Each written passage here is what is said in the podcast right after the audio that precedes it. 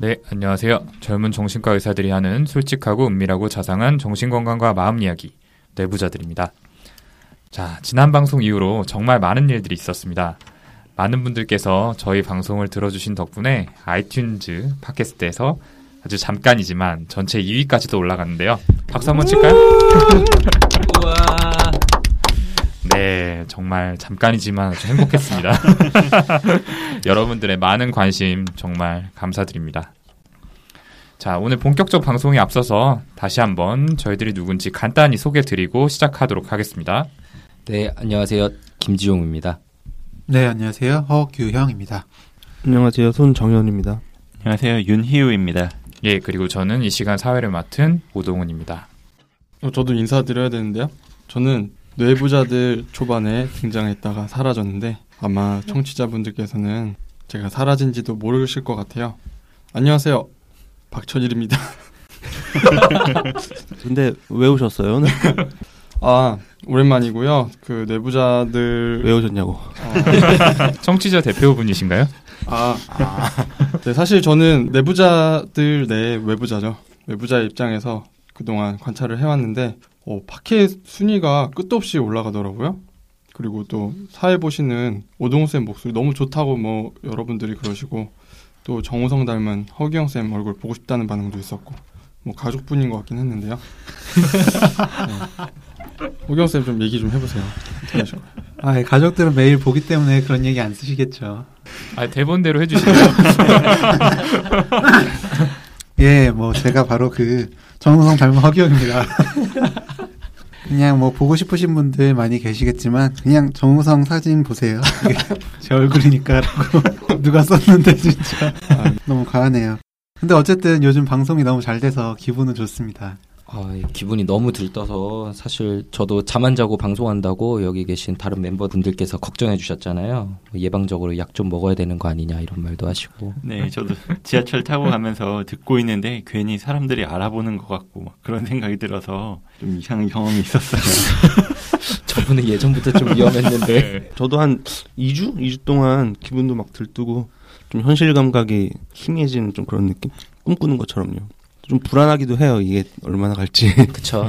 불안한 그 마음이 솔직히 더 커요. 뭐 저는 사실 제가 없는 동안 너무 잘 나가시길래 그냥 제가 빠지는 게 낫겠다 싶더라고요. 와이프도 인트로 처음에 들어보더니 제 목소리만 들으면 우울해진다고 저만 빠지면 완벽할 것 같다고 그랬었거든요. 제 와이프도 그랬는데 사실. 근데 뭐 박철현 선생님 결국 오늘 왜 다시 나오신 거죠? 뭐 저희가 듣기로는 처음 해보고 느낌 안 좋아서 이렇게 빠지시려다가 순위 올라가니까 다시 나오신 거라 이렇게 아. 썰이 돌던데 간을 네. 간을 네. 보셨구나. 어, 발 빼려다가 좀 해명 좀 해주시죠. 어 사실 순위 올라가면서 와이프가 갑자기 태도가 변해가지고 녹음하러 안 갔냐고. 저희 방송 싫어하셨잖아요, 형수님. 네네네 재미없다고 싫어했는데 아무튼 농담이고요. 그 둘째가 나오고 나서 정신이 없었고 이렇게 된 김에 저는 그냥 계속 겉도는 컨셉으로 그냥 있는 듯 없는 듯 가려고요. 그러면 뭐 이 방송에 대한 지분도 있는 듯 없는 듯 뭐 그렇게 알고 있겠습니다. 네. 아 지분은 욕심 없지만 뭐 이따 다시 얘기하죠. 지금 정확하게 말씀하신 거 아닌가요? 네, 일단은 욕심은 녹음되고 없- 있어요, 지금. 없어요. 네, 네, 네. 하지만 다시 얘기하기로. 네, 저희가 이제 청취자 여러분들께서 보내주신 성원에 취해서 인트로부터 좀 오버를 했는데요. 사실 아직 미흡한 점이 많다는 것을 잘 알고 있습니다. 저희한테 이제 피드백이나 개선점을 말씀해 주신 분들도 여럿 계셨는데 특히 한글 대화 교본을 읽는 듯한 어색함이 있다. 이런 얘기를 해주신 분들께서 예, 여러 분 계셨습니다. 어, 저희 다 반성하고 있고요. 이외에 내용이 좀 중복된다, 아니면 어떤 내용들은 좀 듣기 불편하다, 이런 지적들도 해주셨는데요. 다 이것들도 저희에 대한 애정이라고 생각하고 더 나은 방송을 만들기 위해서 노력하겠습니다. 아무튼 그리고 지난 2주 동안 무엇보다 사연 메일이 정말 많이 왔습니다. 짤막하게 뭐 질문하시는 분들도 있었고 아니면 아주 길게 장문의 글로 고민을 털어놓으시는 분들도 있었는데요. 얼굴도 못 본 저희들한테 본인 속사정까지 다 이야기하시는 게 쉬운 일이 아니었을 텐데 마음 같아서는 정말 다 방송에서 이야기해 드리고 싶지만 현실상 그러지 못하는 걸 좀 이해해 주셨으면 좋겠습니다. 그래도 저희 모두가 보내주신 사연 다 읽어보고 고민해서 답장 드리고 있으니까요. 사연 보내주시는 게 저희한테도 큰 힘이 되고 더더 잘해야 되겠다는 마음도 들게 해주고 있으니까 많이 보내주셨으면 네, 정말 좋겠습니다. 그렇습니다. 그런 뜻에서 우리 메일 요정 다시 한번 부탁드릴게요. 아, 네. 아, 별명이 많아서 헷갈리네요, 저도. 예. 정신과에 대해서 아니면 또는 주변 사람이나 본인 심리에 관해서 궁금한 점 어떤 거든 좋습니다. 이메일 brainrich6 gmail.com으로 보내주세요. b-r-a-i-n r-i-c-h 숫자 6입니다. gmail이요. 네. 그리고 저희 페이스북 뇌부자들 페이지도 더 본격적으로 좀 관리하기로 했습니다. 네. 방송에서 미처 다루지 못했던 내용들이나 그리고 저희가 말로 잘 풀어내지 못해서 그냥 듣는 걸로는 이해가 쉽지 않았을 법한 내용들을 글로 정리해서 올릴 테니까 뇌부자들 검색해서 찾아와 주시면 감사하겠습니다. 자, 평소와 다르게 저희가 자기소개로 시작을 해서 좀 헷갈리실 것 같은데요. 이번 시간은 얘 왜 이러는 걸까요? 시간입니다. 언제 어디서나 한 명은 꼭 보지 않나요? 도대체 왜 그런지 이해가 안 되는 사람. 여러분의 사연을 받아 이해가 안 되는 사람의 심리를 저희 정신건강의학과 의사들이 파헤쳐 드립니다. 이번 시간의 주인공은 또 어떤 분이실까요? 얘 왜 이러는 걸까요? 시작합니다.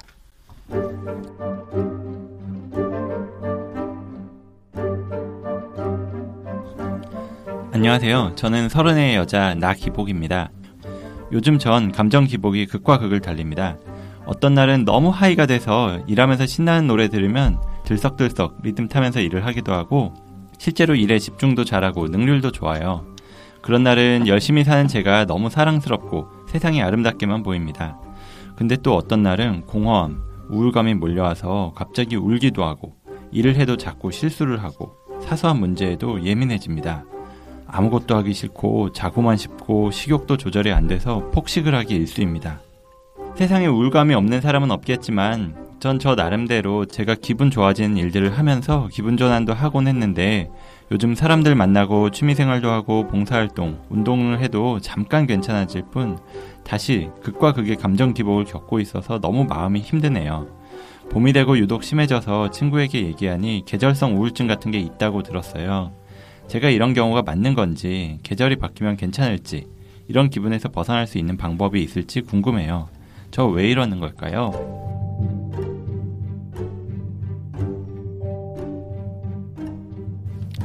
네, 사연 잘 들어봤습니다. 최근 들어 감정 기복이 심해진 분의 사연인데요. 좋은 사연 저희한테 보내주셔서 정말 감사드립니다. 저희 방송 들으시는 분들이 점차 많아지면서 사연 보내주시는 분들도 더 늘어나는 것 같은데 마음 같아서는 모든 분들의 사연을 다 방송에서 다루고 싶습니다. 근데 한 번에 다룰 수 있는 사연이 많지 않기 때문에 늦어지는 점 좀 양해 부탁드리고요. 그래도 사연 보내주시면 답장 바로 보내드리는 거는 꼭 약속드리겠습니다. 자, 본격적으로 사연에 대해서 이야기를 좀 해보죠. 일단 사연 보내주신 나기봉님, 이거 뭐 실명은 아니시죠? 가명 누가 지으신 거예요? 센스라고. 아, 네, 사연 보내주신 분의 익명성을 지키기 위해서였습니다. 그리고 한 번에 와닿는 이름인데 괜찮지 않아요? 와닿기는 하는데 제가 죄송합니다. 이름을 짓는다면 두 번 생각해서 나 복귀. 죄송합니다. 저분이 저희 뇌부자들 이름 지어주신 분이긴 한데 네. 뭐 청취자 대표시니까 네. 저희가 좀 존중은 해드려야 될 것 같아요. 네, 네, 네. 저를 존중해 주십시오. 편집될 것 같은 느낌이 강하게 드네요. 예, 아무튼 이 사연 다들 잘 들어보셨을 텐데 좀 어떻게들 생각하시나요? 네, 이렇게 사연으로 보내주시긴 했지만 실제로 진료실에서 상담하다 보면 꽤 많이 듣는 이야기가 바로 이 감정 기복이 심하다 이런 이야기였어요. 네, 그렇죠. 뭐 정말 많이 듣죠. 뭐 요즘 들어서 감정 기복이 심해져서 힘들어요. 뭐라든지 아니면은 요즘은 그래도 감정이 잘 조절이 되고 있어요. 하는 이야기들 해주시는 거 정말 많이 듣고요. 반대로 저희 치료자들도 찾아오신 분들께 감정 조절은 잘 되고 계시냐 이런 질문도 자주 하죠. 감정 조절이 잘 안 되고 기복이 심한 경우 이렇게 유추할 수 있는 질환들이 몇 가지 있거든요. 자세히 면담해서 그 중에 무엇인가를 찾아 나가게 되고요. 네, 그리고 겪고 계시는 질환이 다르고 이유도 천차만별이지만 그 사연 보내주신 나기봉님처럼 극과 극의 감정을 경험하면서 힘들어하시는 분들이 정말 많습니다. 네, 이런 감정 기복 있으신 분들이 어, 많이들 말씀하시는 게 조울증 아닌가 이렇게 생각하시고 또 주변에서도 혹시 너 조울증 아니냐 이런 이야기를 들으시기도 하거든요. 우리 방송 오프닝 때도 조울 요정 손정현 선생님 이야기 하시잖아요. 다시 한번 좀 들어볼까요? 또 하라고. 그 오프닝 자체 하지 말라는 아. 피드백도 있었잖아요. 저희 지금 또 하라고. 빨리 하세요. 네, 그래도 하세요. 네. 아, 나 평소에 기분이 너무 왔다 갔다 해. 조울증 아닌가?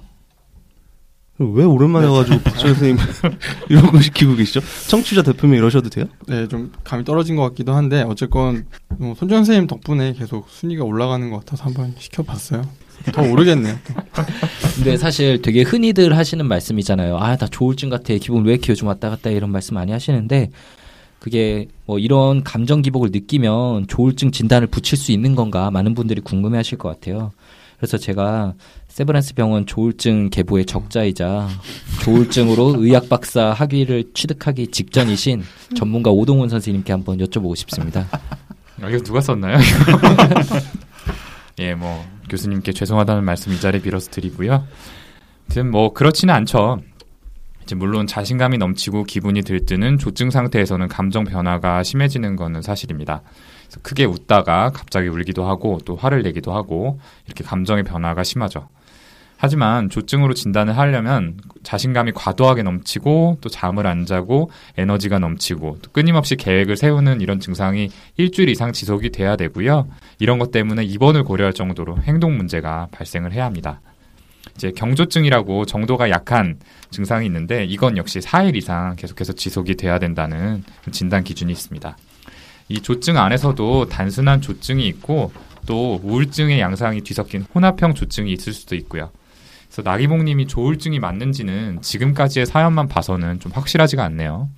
네, 그리고 또 힘든 증상들이 봄이 되면서 특히 심해졌다면서 계절성 우울증은 아닌지 찾아봤다고 그렇게 이야기하셨는데 계절성 우울증에서는 식욕도 늘어나고 뭐 잠도 늘어나고 그런 경우가 많으니까 나기봉님에도 해당할 수 있을 것 같아요. 근데 계절성인 경우에는 주로 가을이나 겨울에 생겨서 봄이나 여름에는 증상이 좋아지는 경우가 많긴 하지만 최근에는 봄, 여름에도 심해지는 계절성 우울증 환자분들도 좀 있었고요. 근데 최근 2년 사이에 특정 계절에만 두 차례 이상 심한 우울증이 있었어야만 이 계절성 우울증을 진단하기 때문에 사연자분이 정말 심한 우울증이 맞는지 그리고 2년 사이에 두 차례 이상 우울 증 상이 있었는지 이걸 확인은 해봐야 될 것 같습니다. 네. 저는 감정 기복하니까 월경전 증후군 떠올랐어요. 그 갑자기 감정 변화가 심해지고 폭식하는 등의 이제 변화가 생기는 게 월경전 증후군의 대표적 증상이고 그 정도는 다르지만 많은 여성분들이 경험하는 증상이라서요. 물론 이제 생리 주기와의 연관성이 가장 중요한데 어, 사연에 그런 말씀은 없으셨었죠. 예, 성격적인 특성은 아닐지 전 그것도 좀 생각해 보면 좋을 것 같아요. 감정 기복 심한 분들이 스스로 이렇게 우울증, 조울증 같은 거 아니냐면서 찾아오시는 경우가 엄청 많은데 그 중에 실제로 많은 경우는 그런 진단들이 아니고 그 찾아오신 분의 인격 성향 때문에 생긴 감정 기복이거든요. 정신과에서는 성격을 크게 A, B, C 이렇게 세 집단으로 나누는데 그 중에 히스테리성 인격, 자기애성 인격, 경계성 인격 등이 포함된 B형 성격을 가지신 분들은 이렇게 감정 표현을 굉장히 드라마틱하게 하시던지 감정 변화가 극적이어서 주변으로부터 좀 더 기복이 심하다는 이야기를 많이 듣게 되거든요. 네. 지금 이렇게 힘드실 때 말고 평소에 그 괜찮으실 때 성격은 어떠신지 그리고 주변 사람들과의 관계는 어떤지 등등의 정보가 있으면 더 자세히 알 수 있을 것 같아요. 네, 지금 다 말씀해 주신 거 들어보니까 조울증, 그리고 계절성 우울증, 월경전 증후군, B형 성격 등 감정 기복을 보일 수 있는 여러 가지 가능성에 대해서 들어봤는데요. 하지만 사연자분께 이겁니다 라고 말씀드리기에는 좀 부족한 부분이 있어가지고 메일로 몇 가지 질문을 드렸어요. 질문 내용을 한번 들어볼까요? 네, 나기봉님. 그 요즘에 감정 기복이 극과 극을 달린다고 하셨잖아요. 이 감정 기복이 언제부터 시작되셨어요? 그리고 감정 기복이 시작된 당시에 스트레스를 심하게 받거나 개인 신상에 크게 영향을 미칠 만한 어떤 다른 사건 같은 건 혹시 없으셨는지요? 음, 3월 초부터 기복이 좀 심해졌던 것 같아요. 당시 업무 스트레스가 많아서 그런 기분을 해소하려고 뭐 여행 가거나 외출하고 친구들 많이 만났는데 그러고 나면 그 순간은 즐거웠다가도 그 다음엔 우울감, 공허감이 더 커졌던 것 같아요. 그리고 이건 좀 예전 얘긴데 작년부터 개인 사업자로 혼자 일을 하다가 작년 말엔 남자친구랑 헤어졌고요. 이 무렵에 뭔가 이룬 거 없이 서른이 된다는 것에 초조한 감정을 크게 느꼈던 것 같아요. 네, 그 계절성이라고 앞서 말씀해 주셨는데 이런 패턴이 언제부터 시작이 된 건가요? 그리고 봄 외에 다른 계절에는 변화가 없는지도 궁금합니다. 네, 20대 후반 들어서면서부터 그랬었던 것 같아요. 봄이나 가을에 계절이 바뀌는 거를 몸이나 아니면 기분으로 알 정도로 이유 없이 우울감이 크게 오면 아, 환절기구나 싶었어요. 여름이나 겨울은 괜찮았고요. 근데 다른 때는 지금과 다르게 감정 기복이 반복되는 것보단 우울하기만 했었는데 보통 한 1, 2주 정도 지나면 괜찮았었는데 이번에는 한 달 정도 지났는데도 계속 되는 것 같아요. 네, 제가 질문 드리고 싶은 건 이렇게 한번 기분이 들뜰 때나 혹은 우울해질 때 그 기간이 대강 어느 정도 유지가 되죠? 정말 다양한 케이스들이 있는데 그 나기봉님 본인의 감정은 어떤 형태로 기복이 있었는지 자세히 알려주시면 좋을 것 같아요. 음, 거의 한 하루나 이틀 정도 간격으로 번갈아 가면서 나타났던 것 같아요. 기분이 왔다 갔다 하는 게 한 달 정도 지속이 되니까 더 크게 힘들게 느껴지고 있고요. 하루는 내가 하고 싶은 거 하면서 막 좋아하는 거 할 수 있어서 감사하다. 뭐 이런 생각이 들다가도 또 하루는 큰 이유 없이 기분이 가라앉아서 부정적인 생각이 막 몰려오고 아무것도 하고 싶지 않아요. 그래서 갑자기 막 울기도 하고 내 마음 표현할 곳이 없다는 생각, 공허함, 뭐 먹는 거로 해소하려는 모습, 뭐 이런 걸 보면서 또 난 왜 이거밖에 안 될까 하면서 우울해지기도 하고요. 보통 아침에 느끼는 감정이 하루 종일 이어졌던 것 같아요. 그리고 최근 한 달은 아무리 피곤해도 자다가 새벽에 한 두 번씩은 깨는 것 같았어요. 이것도 연관이 있을까요? 네. 그 혹시 이런 감정 기복이 생리주기와 관련성이 있어 보이지는 않으신가요? 음, 생각해보면 별일 아닌 거에 예민해져서 그럴 때 기억해보면 생리 전이거나 아니면 배란일쯤이긴 하긴 했었는데 막 기분이 들뜨는 건 느껴본 적 없었던 것 같아요. 네, 그러면 지금까지 살면서 심하게 2주 이상 오랫동안 연속적으로 매일 심하게 우울하고 에너지 없이 축 처져만 있고 또 부정적인 생각만 들던 그런 기간이 혹시 한 번이라도 있으셨는지요? 제가 초등학교 때 부모님이 이혼을 하시고 전학을 가서 왕따 같은 걸 좀 당했었고 새엄마하고 할머니하고 사이가 안 좋아서 죽고 싶다는 생각을 한 적은 있었어요. 근데 이 다음에 엄마랑 살면서 좀 나아졌고요. 그리고 한 20대 때 취업 준비하면서 주변 친구들은 쉽게 좋은 직장 가는데 나는 왜 남들만큼 노력하고 살았는데도 이거밖에 안 될까? 이렇게 안 풀릴까? 이런 생각하면서 우울했던 적이 있었어요. 그래서 당시에 엄마나 남자친구한테 마음이 너무 괴롭다, 죽고 싶다 이런 이야기를 했었던 적도 있었고요. 네. 기분이 많이 들뜰 땐 혹시 주변 사람들도 그런 차이를 좀 느끼나요? 아니면 기분이 너무 들뜨다 보니까 스스로 나중에 돌이켜 볼 때 후회가 될 만한 행동을 하거나 했던 건 없나요? 네, 뭐 기분이 좋을 땐 목소리 톤도 올라가고 행동도 커지고 뭐 이래서 오늘 왜 이렇게 신났어? 이런 얘기를 들어본 적은 있었어요. 푼수 같다고 생각해서 부끄럽긴 했는데 막 크게 후회할 만한 일은 한 적은 없었던 것 같아요. 네, 저는 또 성격에 대한 질문을 하나 더 드리고 싶은데요. 나기봉님을 길게 알고 지내온 분들은 그 나기봉님의 성격에 대해서 어떻게 평가를 하나요? 그리고 또 스스로 생각하실 땐 성격이 어떤 편이신가요?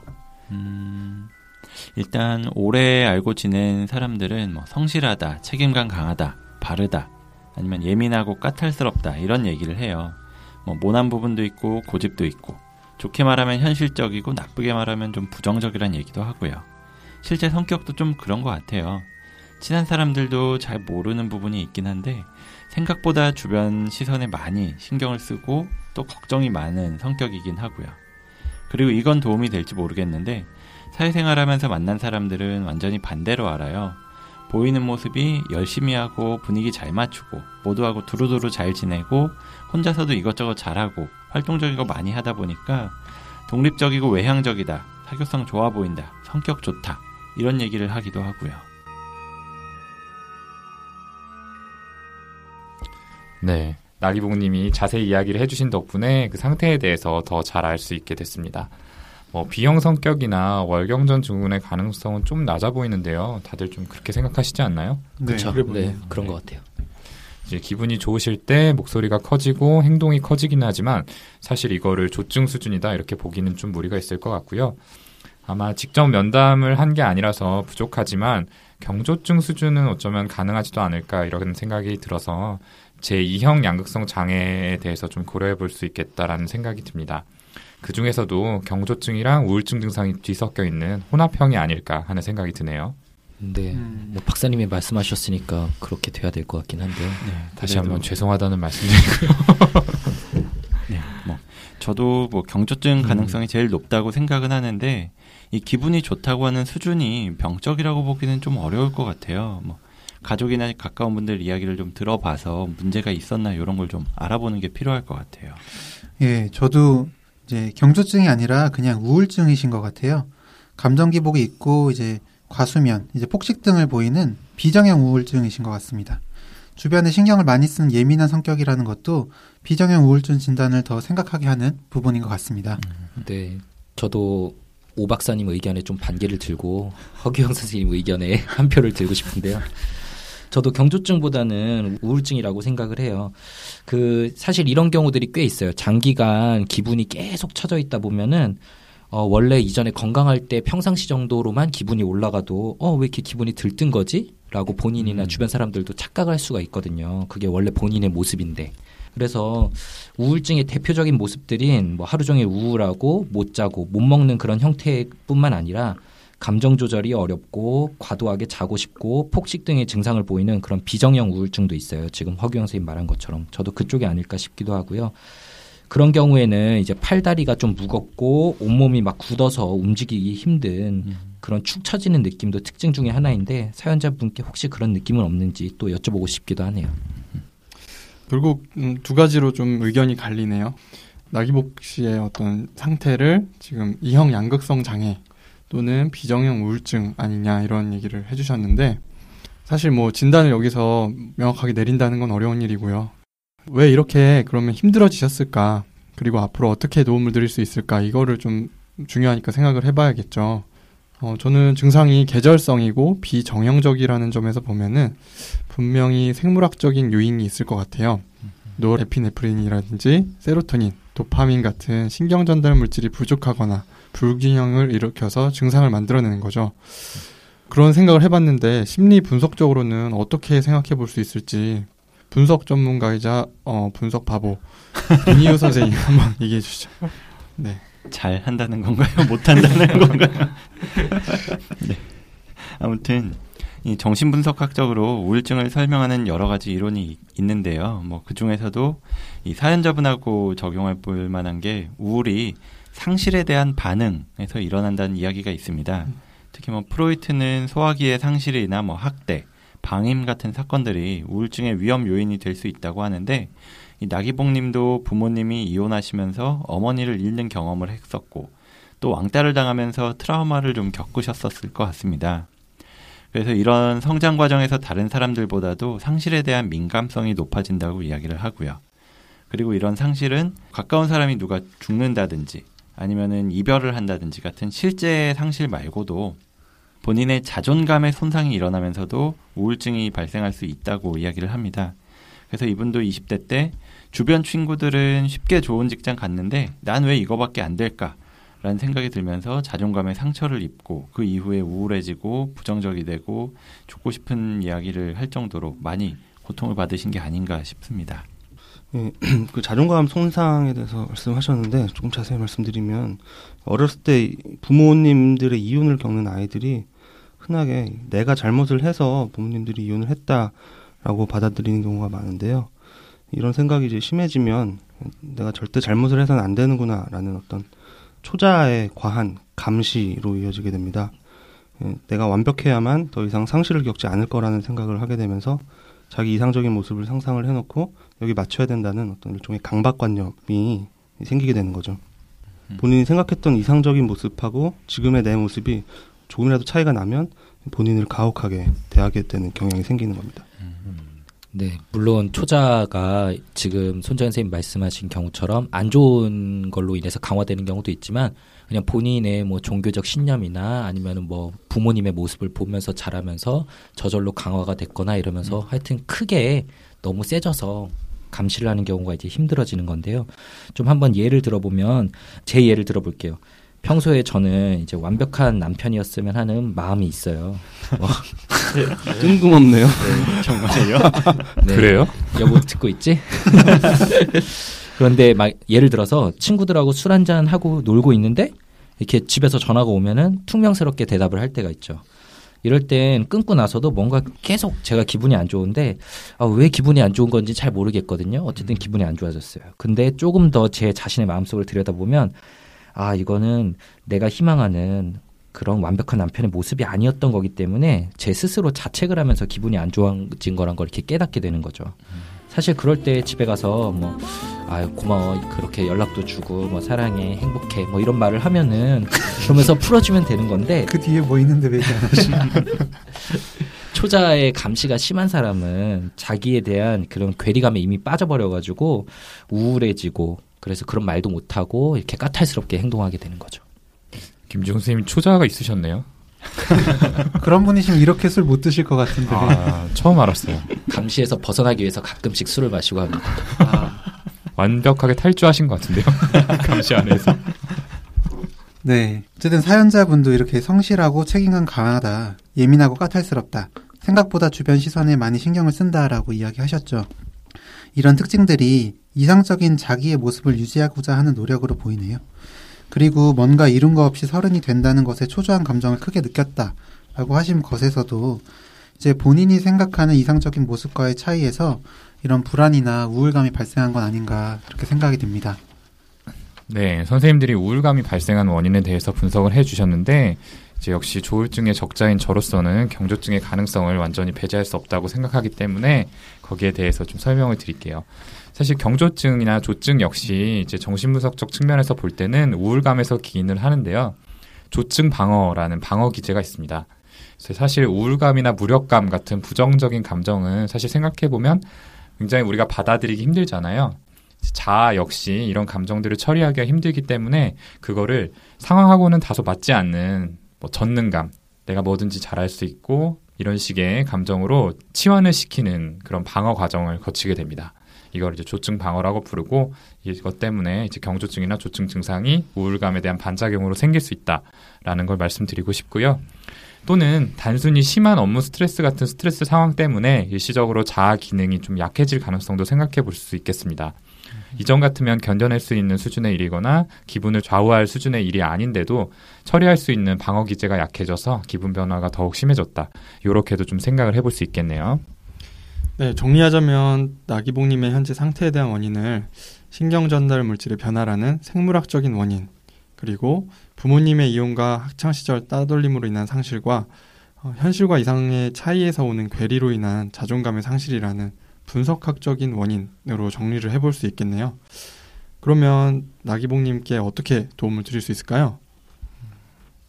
네, 이렇게 감정 기복이나 계절성이 있는 우울증 또는 경조증일 수도 있다고 저희가 봤는데 이런 경우가 대체로 그런 전형적인 우울증들의 비교를 해볼 때 아까 얘기했었던 그 뇌신경 전달 물질의 불균형 같은 어떤 생물학적인 요인이 크게 작용한다고 알려져 있습니다. 그렇기 때문에 기본적으로 이분한테는 좀 약물 치료가 도움이 많이 될 것 같습니다. 네. 그리고 사연자분께서 우울하거나 답답한 것이 이유 없이 갑자기 온다고 하셨는데 분명히 그걸 유발하는 상황이나 그때 이제 함께 떠오르는 생각이 있을 거예요. 우울하거나 너무 답답하면 그 감정이나 부정적인 생각 자체에 압도돼서 내가 왜 이렇게 됐나 생각을 못 하시는 경우도 많죠. 네, 그 잘 찾아보면은 분명히 생각이 먼저 왔는데 그게 잘 못 느끼고 지나가서 숨어 있는 경우가 많은데 그런 거 찾아보시면 좋을 것 같고 가능하다면 치료자와 함께 살펴보는 것이 더 좋을 것 같습니다.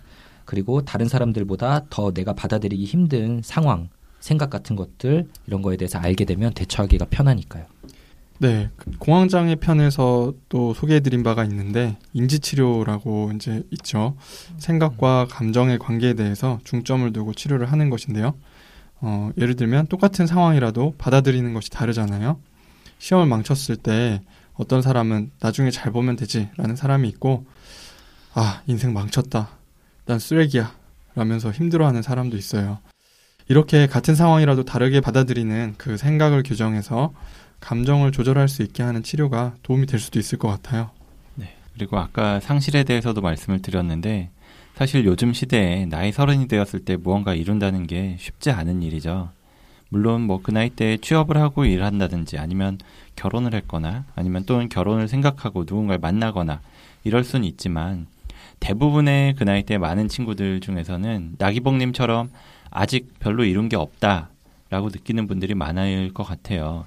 꼭 다른 사람과 비교하거나 아니면은 본인의 이상화된 자기 모습과 비교하면서 힘들어하지 않았으면 좋겠다는 말씀을 꼭 드리고 싶어요. 그 남과 비교하지 않는다는 게 워낙에 참 쉽지가 않잖아요.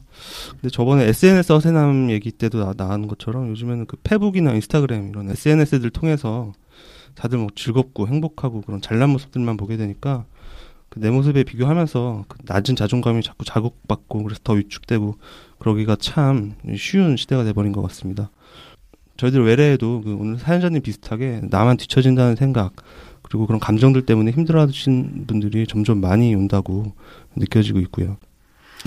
네, 그리고 꼭 드리고 싶은 말씀이 그 사연자분이 본인 기분 좋아지기 위한 노력을 지금 굉장히 많이 하고 계시잖아요. 사람을 만난다거나 취미생활하고 뭐 또 운동을 하신다든지 그런 노력을 하고 계시는데 사실 지금처럼 힘드신 상태에서는 그렇게 노력하시는 게 좀 잘 안 되실 수가 있어요. 그리고 좀 잘 안 되는 거 가지고 이제 난 왜 안 되지 하고 자책을 하실 수도 있고요. 악순환이죠. 예. 일종의. 근데 지금처럼 힘드신 상태에서는 안 되는 게 좀 당연하다는 걸 좀 아시고 좀 편하게 지내시는 것도 방법일 것 같습니다. 네, 좋습니다. 이렇게 저희들이 생각하는 해결 방안까지 얘기를 해봤습니다. 방금 손정현 선생님이 얘기한 것처럼 저희한테 사연 주시는 분들 중에서도 이것과 비슷한 이유로 우울감을 느끼시는 분들이 많이 계신 것 같더라고요. 그래서 이번 사연의 주인공뿐만 아니라 그분들한테도 이 방송이 좀 도움이 되었으면 하는 바람이 있고요. 또 하나 말씀드리고 싶은 거는 이제 저희가 이 사연자분을 직접 면담한 게 아니기 때문에 부정확할 수 있다는 점, 이건 좀 양해를 부탁드리겠습니다. 허경 쌤이 굉장히 중요한 말씀 해 주셨는데 사실 우울을 극복하기 위해서 노력을 하는 것도 중요하지만 때로는 그것만으로 조금 잘 되지 않을 때도 있거든요. 그래서 많이 힘드시다면은 이제 한번 정신과 의원에 내원해서 대면에서 진료를 받으시고 그 진료해 주신 치료자 선생님의 의견에 따르시면은 또 좋을 것 같다는 생각도 듭니다. 네, 그러면 오늘 방송 이걸로 마무리를 짓고요. 마지막으로 저희 메일 요정 손정현 선생님께서 저희 사연 피드백 보내주실 메일 주소 한 번 더 부탁드릴게요. 예, brainrich 숫자 6 gmail.com입니다. b-r-a-i-n r-i-c-h 숫자 6 gmail.com입니다. 네, 그리고 페이스북 페이지를 통해서 사연을 주셔도 좋습니다. 페이스북 메시지 주셔도 좋고, 그리고 팟빵 게시판에 있는 후기 통해서 연락을 주셔도 감사하겠습니다. 네, 저희 메일과 페이스북 소개까지 잘 들어봤고요. 저희는 방송 6화에서 더 재미있고 유익한 컨텐츠로 찾아뵙겠습니다. 감사합니다. 감사합니다.